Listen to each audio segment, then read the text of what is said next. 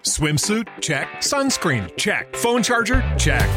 Don't forget to pack the 5 Hour Energy. It fits great in a pocket or carry on, and the alert feeling will help you arrive ready for anything. Now get 20% off when you use code 5HE Travel at 5hourenergy.com. Expires April 30th. One time use only, not valid with other discounts. Remember, visit 5hourenergy.com and use code 5HE Travel to save 20%.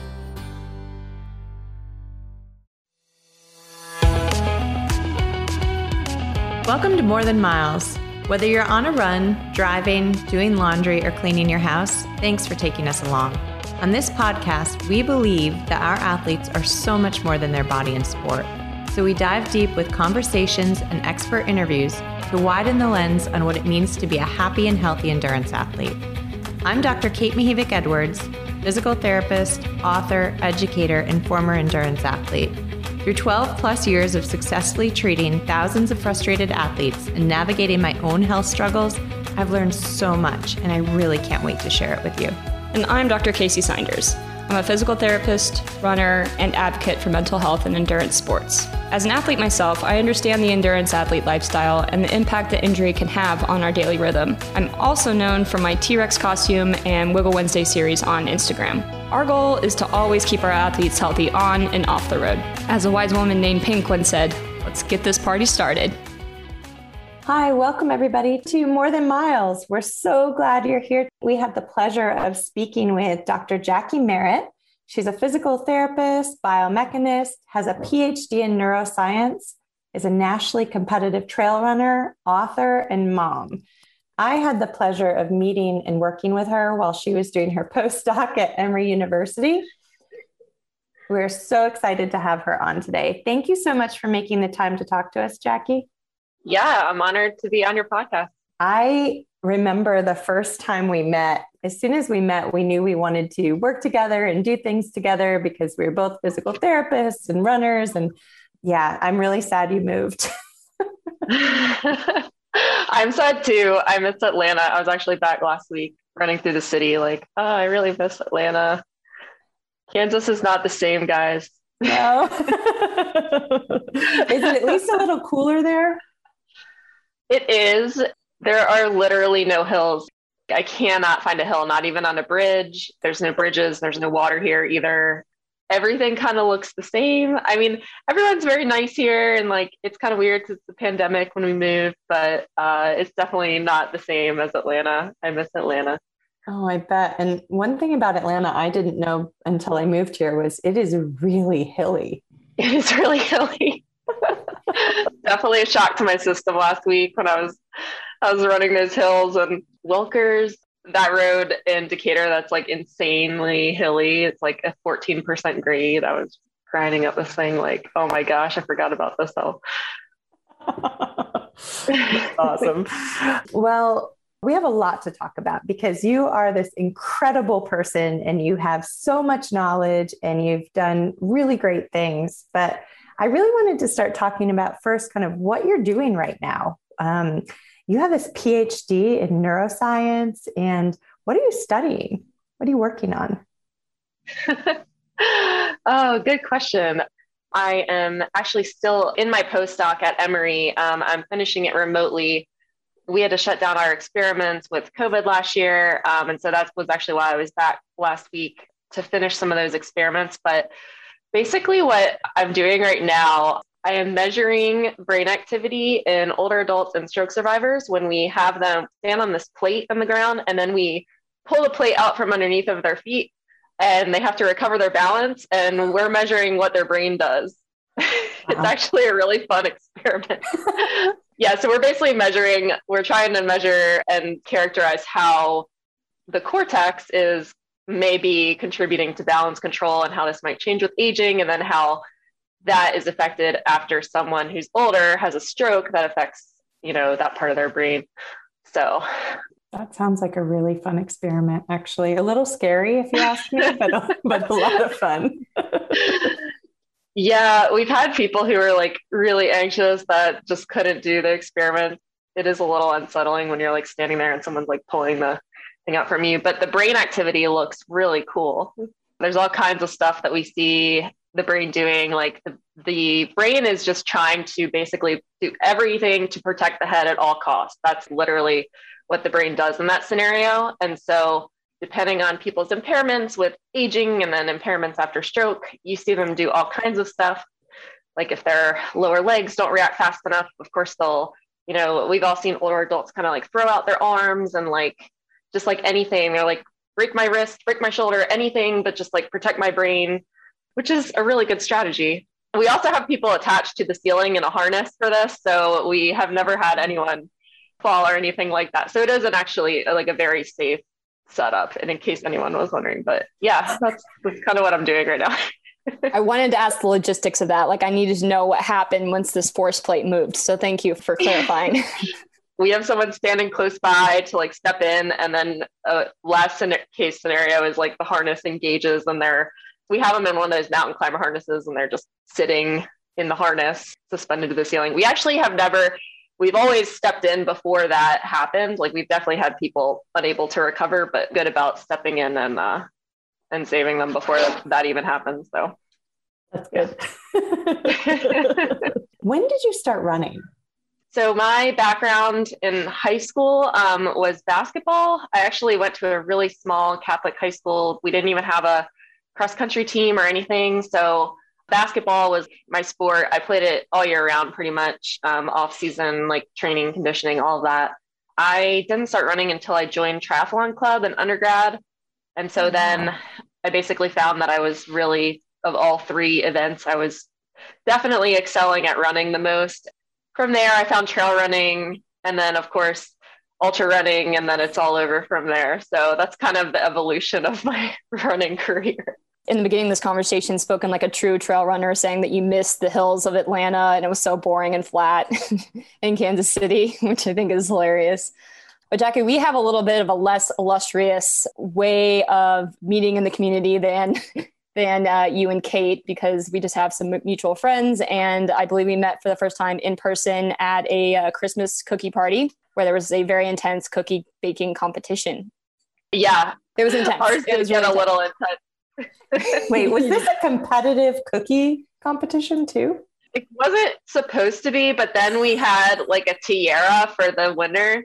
You kind of wanted to get the tiara, and um, my husband and I like we were each making our own batches of cookies. And so we were like trying, like competing for kitchen time and like hiding like our secret like cookies from each other and trying to bake off in the same house. It was pretty, it was pretty funny. There's nothing like a bunch of endurance athletes trying to not be competitive. yeah, for real though. So Jackie, when did you get into ultra marathons? Like tell me a little bit about your first ultra marathon experience. I ran this 50 miler. It's in my hometown where I grew up in Maryland. It's called the JFK 50 miler. It's actually one of the largest ultra marathons in the US, if not the largest in terms of number of participants. I think there's like 1,500 people in like a normal year that will run it, which is a lot for an ultra, especially one that runs on the single track. It's, I think, the only race, like sanction race, that still is allowed to use the Appalachian Trail because it's been going on for over 50 years now, and it's like a historic race. That was my first ultra. I did that when I was in, I think I might have been like a junior or senior in college and undergrad. I kind of did that just as like a bucket list item. Like I'd run a marathon or two, and I was kind of like, I have to do like this hometown race that I always thought everyone was so crazy when you read about the lead up and build up to this in the paper because it's like a pretty small town for the whole week leading up to the event, this is like the thing happening, pretty much nothing else. So I was like, I want to, I want to check the box and like do this thing. And then I was training with my friend who was doing it every year, and he would always talk about how life changing it was, and and I was kind of like, I want to have that experience. Like, I want to, I kind of want to test and like see what that's like. When someone says something changed their life, it definitely provoked curiosity in me. And so that was kind of what triggered me to do the first, my first ultra. I would say it did not go very well. Like I had stomach issues. I don't know, like typical stuff. I think I finished in like a little over nine hours or something. Within the week later, I was like, I think I could run that faster if I didn't have stomach issues. And like I just did the same training. And so, you know, there I was toeing the line next year. And I think I cut almost two hours off my time or something. Wow. so it was that time in your running career where your like times are just exponentially like declining and you're like, oh yes, this is amazing. Oh, yeah. Um, in those days. So uh, you have to you have to work a lot harder to get like to shave the minutes off once you get some more experience in running under your belt. But it was 2009. That's when I graduated. I think that's when I graduated PT school. so you've done so many ultra marathons since then. You've done 50 milers, you've done 100 milers. What is it about trail running and ultra marathons that you like? Oh gosh. The longer the race is, the uh, I've never been like the fastest runner in terms of pure talent and you know genetic gift and whatever. I've always like worked really hard. I think to I mean I think everyone does, but I don't think I'm naturally speedy.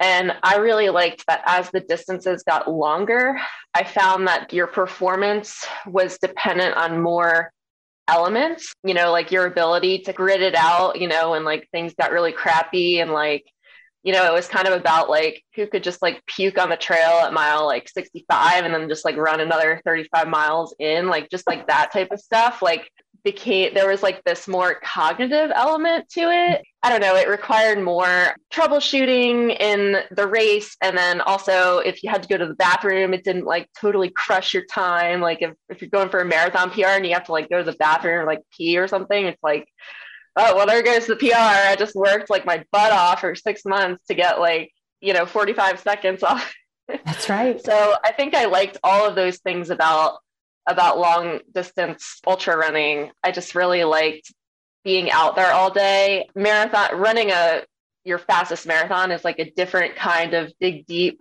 i think running a 100 miler is more it's a different type of challenge. They're both really, really hard. And I don't think one is harder than the other. I like the type of challenge that the 100 miler brings. But I also really enjoy running, like, well, I wouldn't say I really enjoy, but I do still get out there and run the faster races because they're really freaking hard to do too.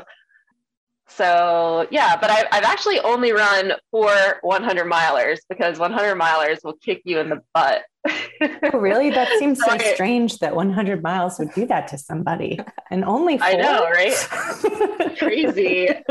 I'm also a person that really likes my sleep, so I just love and thrive in like the 50 mile distance because you can like start after breakfast and you're kind of like done by dinner time, and like you can get to bed at night a 100 miler, you're going to be out there all night. And uh-huh. then your whole week is like thrown off. But they're nice to do every once in a while. So, what, what yeah. do you think about out there for 50 miles or 100 miles?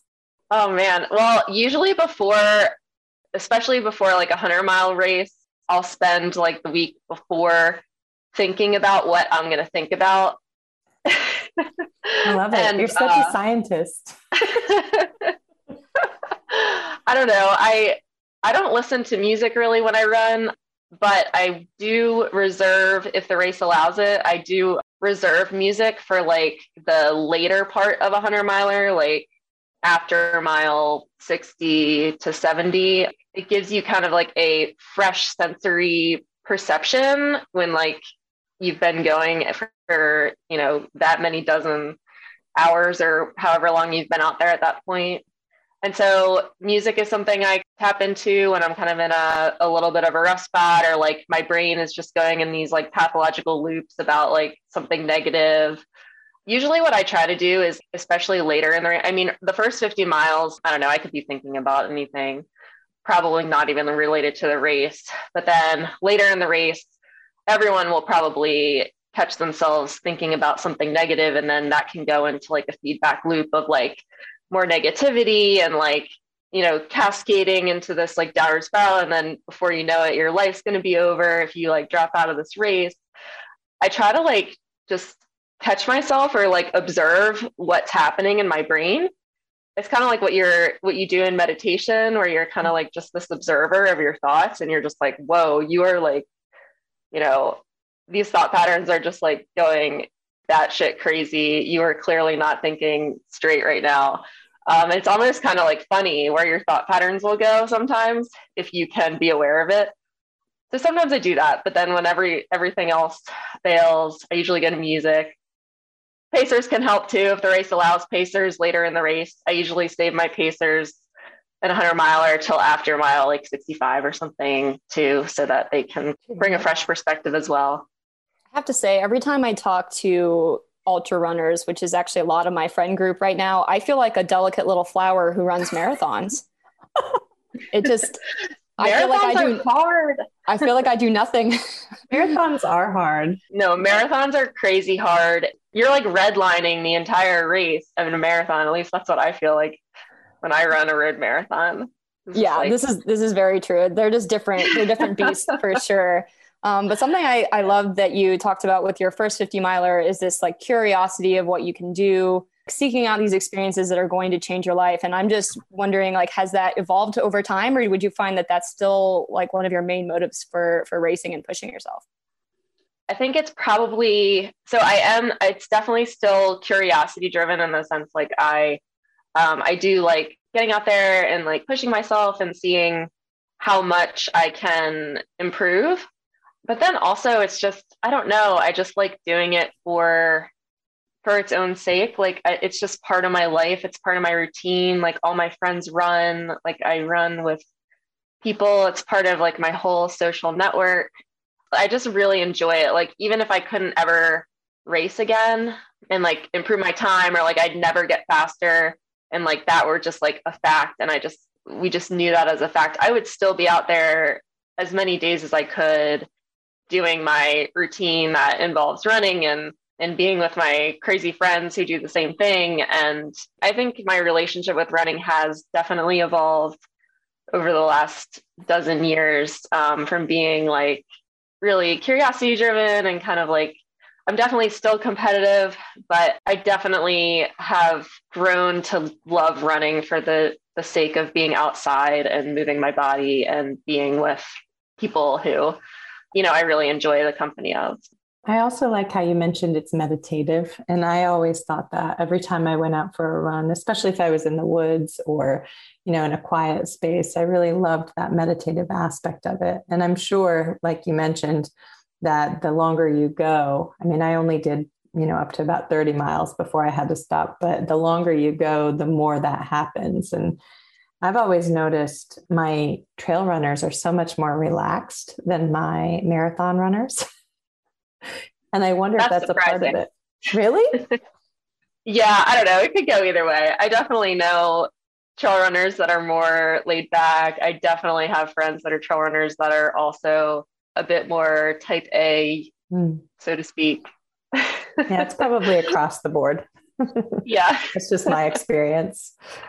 The other thing I liked uh, that you said, and I think a lot of our listeners can relate to, is how hard you work. And I know a lot of people work very hard, but not being naturally fast, but then being able to achieve all of these goals, putting in the work. And one of the things about you that I always loved was every time I came into the lab, you were sitting on an exercise ball. Whenever I saw you, you were riding your bike to work or finding a way to ride your bike to work or wherever you were going. So every time I saw you, you were moving and using your body and conditioning it. Yeah. So the exercise ball, I really do not like sitting in chairs for a long period of time. So that that also helps me stay on the exercise ball. But uh, yeah, I mean hip flexors, right? Yeah. At least on the exercise ball, if you like sit the right way, you can kind of like reduce your hip flexors just being on, like firing all day long for you know, eight hours. I thought that helped a lot with that, the hip flexor tightness that I I certainly have. I love commuting. I just love starting my day riding my bike into work and I do not like sitting in traffic and obviously Atlanta is Atlanta. So I definitely really enjoyed bike commuting during my time in Atlanta. That was that was definitely something I liked. Can and you, you can't avoid the bills, so you got to train on them. That's true. Can you do it now, or are you just doing everything remote? I'm working remotely mostly. Um, when I was in Atlanta, I wrote it in every day. I'm currently working a little bit at uh, Kansas University Medical Center, and it's not in a location that I can really bike there mm-hmm. safely right now. So unfortunately, I have had to give up my bike commute on the days I go in there. But yeah, I'm hoping to get back to it in our next location, wherever that is. Speaking of right now, you are pregnant. Yes, I am. Yay. I'm going into my third trimester like next week, I think. So, wow, yeah. that happened fast for me, but probably not you. Actually, I felt really good this one, this time around too. I think I've been pretty fortunate with my my pregnancy running experience. So you have Jordan. Is she one and a half or two? How old is she now? She is um, almost two and a half now. Oh wow! Um, okay. Yeah. So story with Jordan. I was training for Western States in twenty. What was it? Twenty eight. Yeah, it was twenty eighteen because I ran Western States in twenty seventeen. Came in top ten. Got my ticket to go back. And anyone who knows Western States knows it's like pretty hard to get into with an entry. And I was training for that. I was running over 100 miles a week, I think, at that point. It was like March or something. And yeah, stuff started feeling a little off in training. I found out I was pregnant. Yeah. It was unplanned and very surprising and kind of like, oh my gosh, I haven't done my research on this. Um, yeah, I know. I, I remember you coming I researched this type of stuff. Yeah. I researched this type of stuff pretty thoroughly before I get into it, typically yeah, so it was a fun surprise. Our daughter Jordan's great. She was uh, so I did not run Western States at like six months or five and a half months pregnant or whatever I would have been.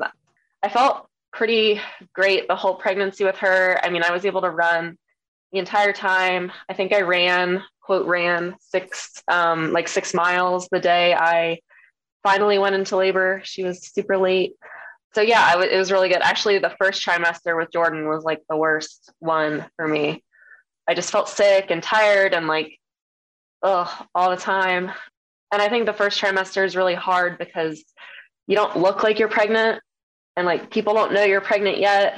You feel like you shouldn't be changing anything because like nothing looks different outwardly, but like you have like these hormones just surging through your body and everything is just totally out of whack. And like you know, at work, I was so tired and I felt like I had to like maintain the same productivity because like no one knew what was going on. And like, I don't know, the first trimester was really hard. I think it, it I, I think the first trimester is, it has definitely, in my experience so far, um, in both my pregnancies, has been the hardest. But yeah, and then I mean, the third trimester, you just, you're just like big. I don't know. I wasn't having any pain or anything though, so I was able to run through the whole thing. I actually, before this call, I was just looking back at like my training log through my whole first pregnancy. That's incredible that you kept that. And I, I think that that's such a good learning tool. And you don't really remember unless you write it down. With LuckyLand Slots, you can get lucky just about anywhere. Dearly beloved, we are gathered here today to. Has anyone seen the bride and groom? Sorry, sorry, we're here. We were getting lucky in the limo and we lost track of time. No, Lucky Land Casino, with cash prizes that add up quicker than a guest registry. In that case, I pronounce you lucky. Play for free at LuckyLandSlots.com. Daily bonuses are waiting. No purchase necessary. Void were prohibited by law. 18 plus. Terms and conditions apply. See website for details. With the Lucky Land Slots, you can get lucky just about anywhere. This is your captain speaking. Uh, we've got clear runway and the weather's fine, but we're just going to circle up here a while and uh, get lucky. No, no, nothing like that. It's just these cash prizes add up quick. So I suggest you sit back, keep your tray table upright, and start getting lucky. Play for free at LuckyLandSlots.com. Are you feeling lucky? No purchase necessary. Void where prohibited by law. 18 plus terms and conditions apply. See website for details. The first trimester, I like dropped my mileage by like uh, my so this was also really hard because like my doctor didn't really like know anything about yes. they didn't like really understand like what like oh I run. It's like oh yeah you can keep running like the same that you were. I was like I was running like 100 miles a week. They're like wow that sounds like a lot. Okay. So I was like, oh my god. I know. So like me and my brain I was like there's no reason that I shouldn't be running 100 miles a week still. And um, so I was like still gunning for that. And then I think I actually reduced my mileage by like 50% in the first trimester, puking in the bushes on my morning runs like that. Like it was just all of that. But running didn't make me feel worse. So I was just like, well, I'm either going to feel sick and not run, or I'm going to feel sick and run. So I might as well just keep running. So I did really dramatically cut my mileage though, because I was also training for Western States. So I was like coming from that that level of training down. And then the other crazy thing that happens in the first trimester before you gain any weight or you show anything at all is that the progesterone sucks all the um, the stiffness out of your tendons. So like your Achilles tendons are like totally compliant and it feels like you're running on sand because you have no like recoil and spring system or your spring system is way dampened mechanically. So just mechanically you're just like at this total it, it, yeah, you're just running in in quicksand essentially. It That's feels it so heavy. Even if you haven't mm-hmm. gained a lot of weight because of that and the inability to restore or to store energy everything feels like you're pounding and you're heavy and you feel so much bigger than you are. At least that was my experience. Yeah yeah you feel really heavy. Your legs are just like lead. I would like to say it gets better. Maybe you just get more used to it. It's just like such a quick thing because it's like you're all springy one day and fit and like you feel well you feel fit. You still are fit but it's just like that progesterone kicks up a notch and you're just like like someone just like let the air out of you. That's fun in the first trimester. But mm-hmm. again like it's hard because if you're running with like your normal friends like no one knows you're pregnant. You mm-hmm. haven't told them so it's a hard place to be i think mentally. I think you're right. You said it was a surprise with Jordan, and it was a surprise with Andy, you know, my son as well. And so I was mm. training for half Ironman, and I was like totally getting ready for it. And then one day I just, I kept crying all the time. And I was like, why am I crying all the time? Like, I, I had to change my, the tube on my tire. So I was crying about it.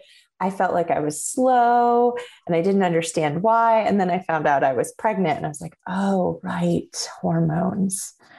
Um, and my training partner at the time, I hadn't told her, she just looked at me one day and she's like, dude, I know you're pregnant. I can totally tell. I've been there.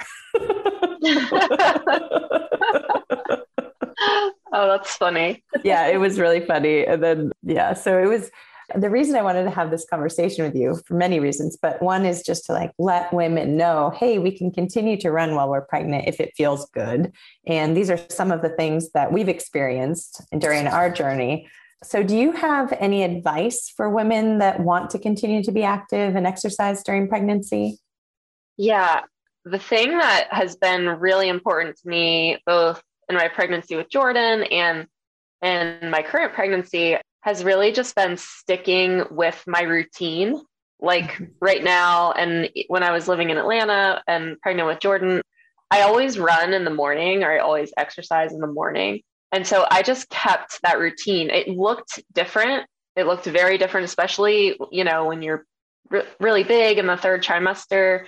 Later in my third trimester, I was doing like, you know, run, walk type things, but I was still getting out there at the same time every morning before work some mornings I would run an hour and a half. I wasn't going that long, you know, at the end of my third trimester. So, but I'd still be out there for 45 minutes and I'd still get in my run. And then I also started doing more cross training. You know, maybe that run is getting on the elliptical or maybe it's getting on the Stairmaster. I really liked the Stairmaster because I found that I could actually still achieve like a pretty high intensity on the Stairmaster, but without the impact of running actually i found like later in my pregnancy especially with jordan and actually kind of where i'm at right now it's actually hard for me to get that like stimulus of like a higher intensity workout just because of the mechanical loading and like impact and it's just like it gets way too awkward mechanically to yes. go that fast or that hard before it gets like hard effort mm-hmm. wise I, I, just uh, shifted to cross training a little bit more but i kept my same routine and that when like everything's changing and everything's crazy during this time in your life, I just found that that keeping my time in the morning to exercise or run, whatever that started looking like, definitely kept me grounded. So I definitely recommend that people do that if they can. Awesome. And then what about have you used any support? Like, you know, there's a lot of belts out there, there's different there's different things that you can use to help. Some people put orthotics in their shoes, some don't, some change. You know, have you used anything to help support you during this time? I played around with some belts. I never really had too many feet issues other than my feet got a little swollen, but I never had to like up my shoe size or anything. I just wore compression socks. That seemed to help me a lot. The belts I found made it harder. It felt like more that it just made it harder for me to breathe rather than like give me any mechanical support. Yeah. Kind of like once you start running, I mean, that's a lot of load. There's not a lot a piece of elastic can do, even if it's like super tight. It's just like it felt too constrictive for me and like still not providing me like more support per se.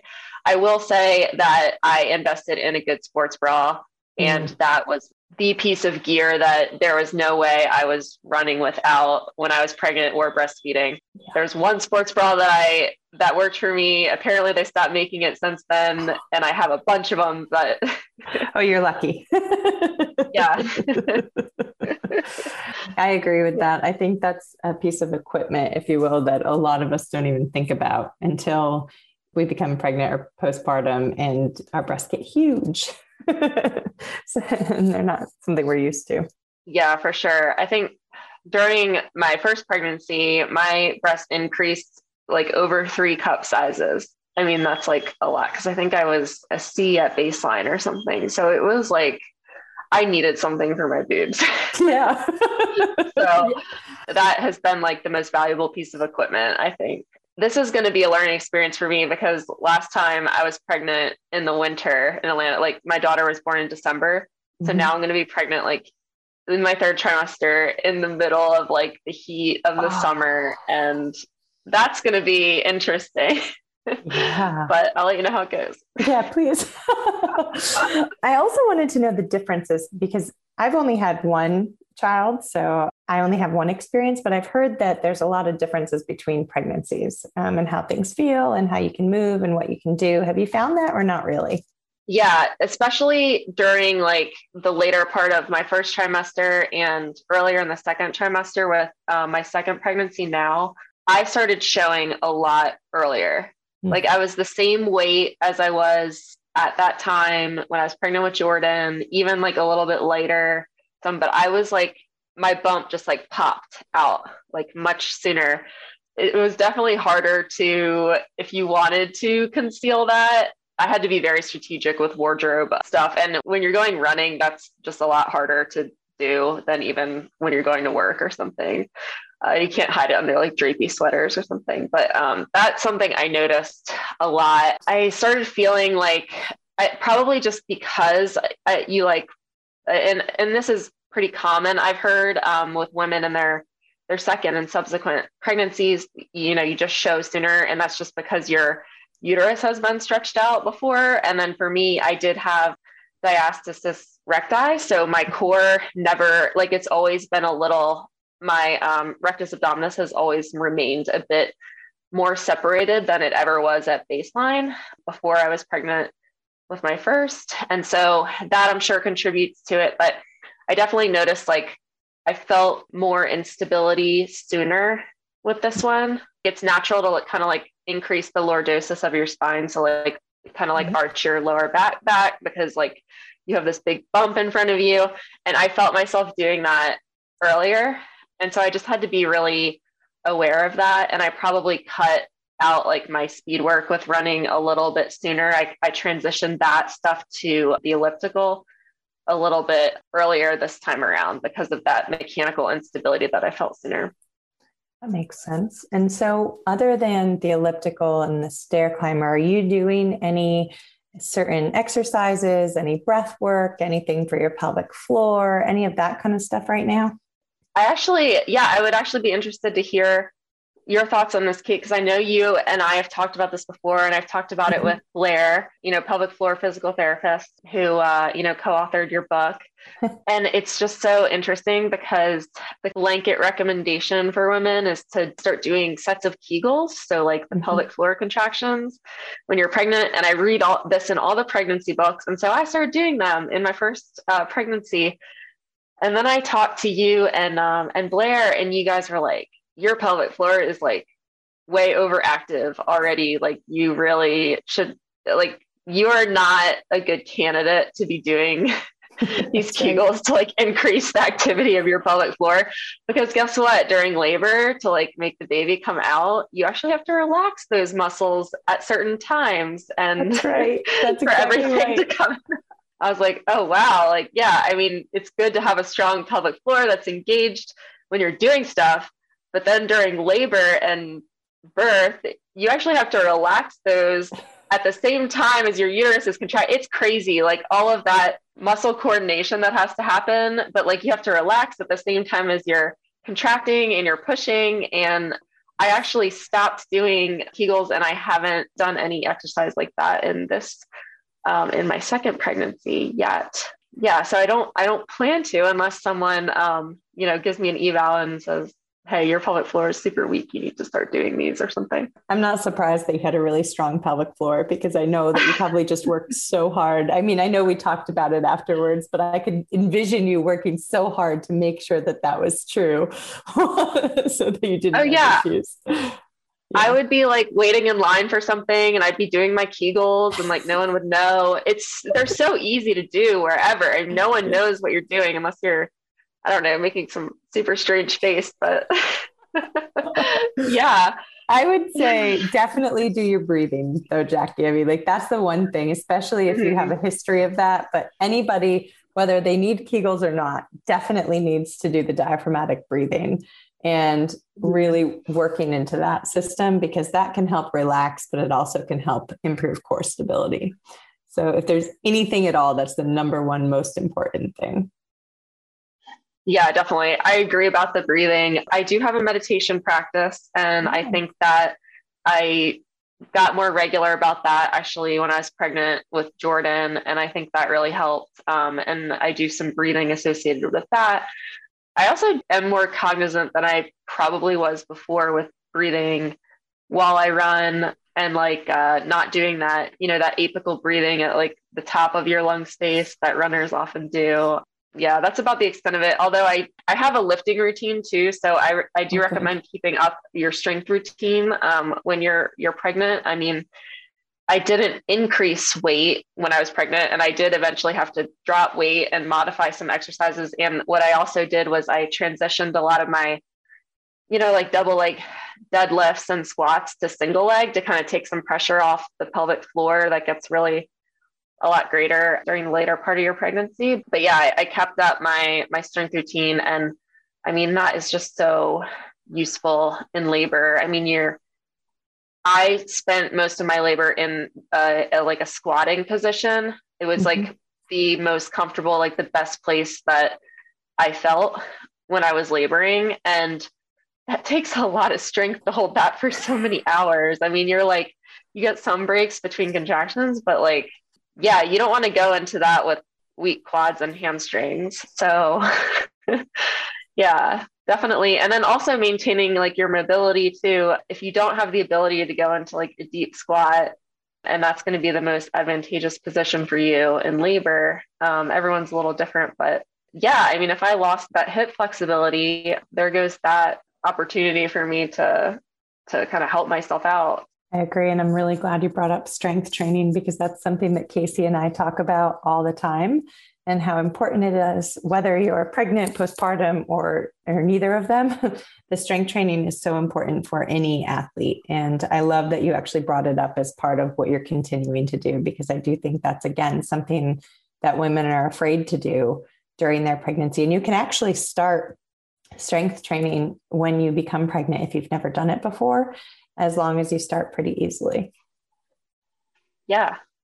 The other thing I will say, if you're, especially if you are a runner or a triathlete and you're used to doing like structured workouts and interval training and that type of stuff, you don't have to hang out in zone two for like over nine months. Like you can keep doing that stuff. Like you, you like you'll have mm-hmm. to adapt. Like I talked about, like I I wasn't doing like any type of interval training with like on the track anymore because it was just too much mechanical, you know, impact. But I um, transitioned that to the elliptical, and it looked a lot different. Like I wasn't doing nearly as long or like as many, but like it still felt really good. I thought to like, you know, introduce some intensity in there too into my week. And I was used to that. Like my body was really used to that.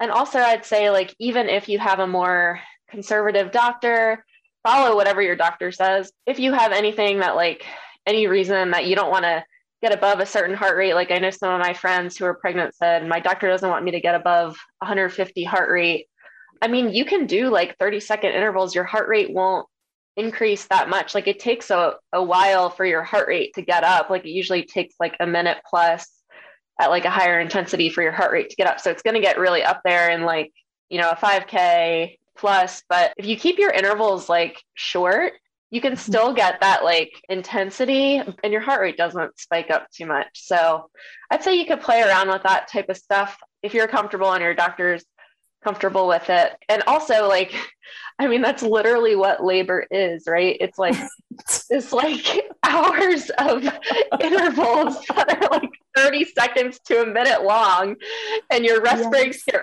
a lot shorter over time. and it gets really intense. So I honestly think that like keeping some type of like shorter intense thing. I thought that was really helpful for me personally. Also, you can kind of play with like like you said, Kate, like your breathing and like even like your mindset, like mm-hmm. like what I think about now when I'm like in doing my like shorter intervals that are higher intensity is like, all right, like is my brain really going to like just thinking about the end, like getting to the end of this interval? Like, can I like just be in this uh, in this space right now and be uncomfortable and and just like be okay with that because like I said, it's it's hard to describe, but like in labor, you have to like like part of you has to relax. And if you're just like everything in you, including your pelvic floor, is just tensing up, then it doesn't help you with like your cervix dilation. And it doesn't help you progress in your labor. I think that there's some usefulness to to doing incorporating that type of thing um, as you're kind of like preparing for labor. I think so. 100% you're absolutely right. I think that most, and that's why athletes tend to have um, easier labors, not always, but tend to, and they're shorter most of the time. And again, I'm generalizing, of course, that's not everything, but is because we're used to that type of work. And um, the only comment I wanted to make about this heart rate, I just have to because this is, you know, this is what I do.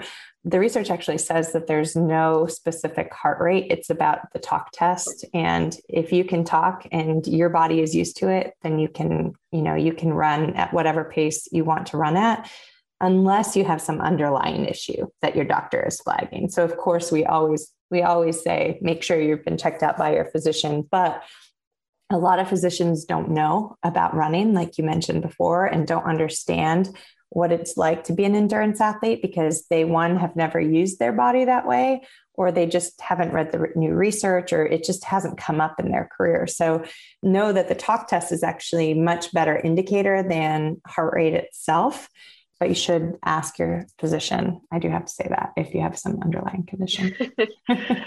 Obligatory disclaimer. You have to. I don't want to get in trouble. no, yeah. And I mean, like, there are like legitimate reasons why you would stop running if you're pregnant. Like, I know my one friend I run with, you know, she had this what did she have? She had like some type of like hematoma or something. And it's just like, all right, you don't want to do anything with impact there.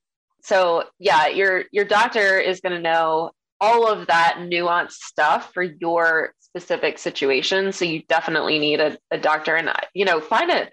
Uh, the other thing I'll say about finding a doctor is like find a doctor that you like. Like yes. you are a you know consumer of a service. Most people are going to have insurance limitations to like you know staying with their network but like if you don't like it your doctor like go get another one You know, Agreed. I literally just did that like a few weeks ago. Like I really, I probably put up with it for too long. I was at 20 weeks here in Kansas and that I just really was not getting good vibes from this place I was at. And I was just like, you know, I'm leaving and I'm so much happier already. And it's just, just like find someone you like and that your philosophies align. And yeah, it's hard. It really is hard to get a sense from like a website. And it is kind of a pain to change doctors, but like I'm telling you, it's, it's worth it if you can do it. So I completely agree. I actually changed my doctor pretty it was pretty early on i think it was right at the beginning of my second trimester but it was the same thing i wasn't getting a good vibe they didn't understand why i wanted to run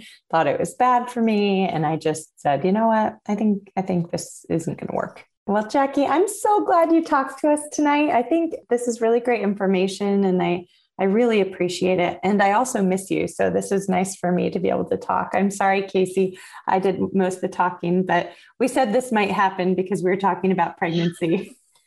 Yes, I appreciate you guys sharing your experiences because my uterus is empty and hopefully will remain that way. So I'm glad that you guys can spread some knowledge for those who are interested in that sort of thing. Thank you very much. This has been amazing. And Jackie, if somebody wants to follow you or reach out to you, is there some way they can do that? Yeah, probably the best way to reach me is Instagram. Mm-hmm. I'm uh, J underscore palm underscore. Okay. Great. We'll put that in the show notes so people can see that. So thank you very much. Yeah, thanks, right. Jackie. Thank you guys. This is fun. Yeah. Thank you for joining us today. We're so glad you're here. If you love this podcast, please show us some love and write us a review.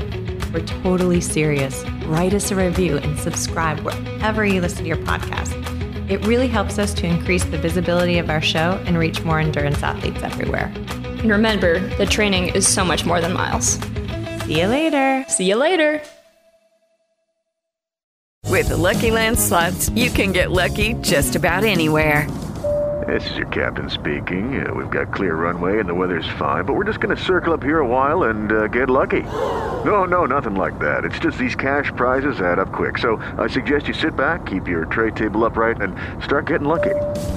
Play for free at LuckyLandSlots.com. Are you feeling lucky? No purchase necessary. Void where prohibited by law. 18 plus terms and conditions apply. See website for details. Join us today during the Jeep Celebration event. Right now, get 20% below MSRP for an average of 15178 under MSRP on the purchase of a 2023 Jeep Grand Cherokee Overland 4xE or Summit 4xE. Not compatible with lease offers or with any other consumer incentive offers. 15,178 average based on 20% below average MSRP from all 2023 Grand Cherokee Overland 4xE and Summit 4xE models in dealer stock. Residency restrictions apply. Take retail delivery from dealer stock by 4 1. Jeep is a registered trademark.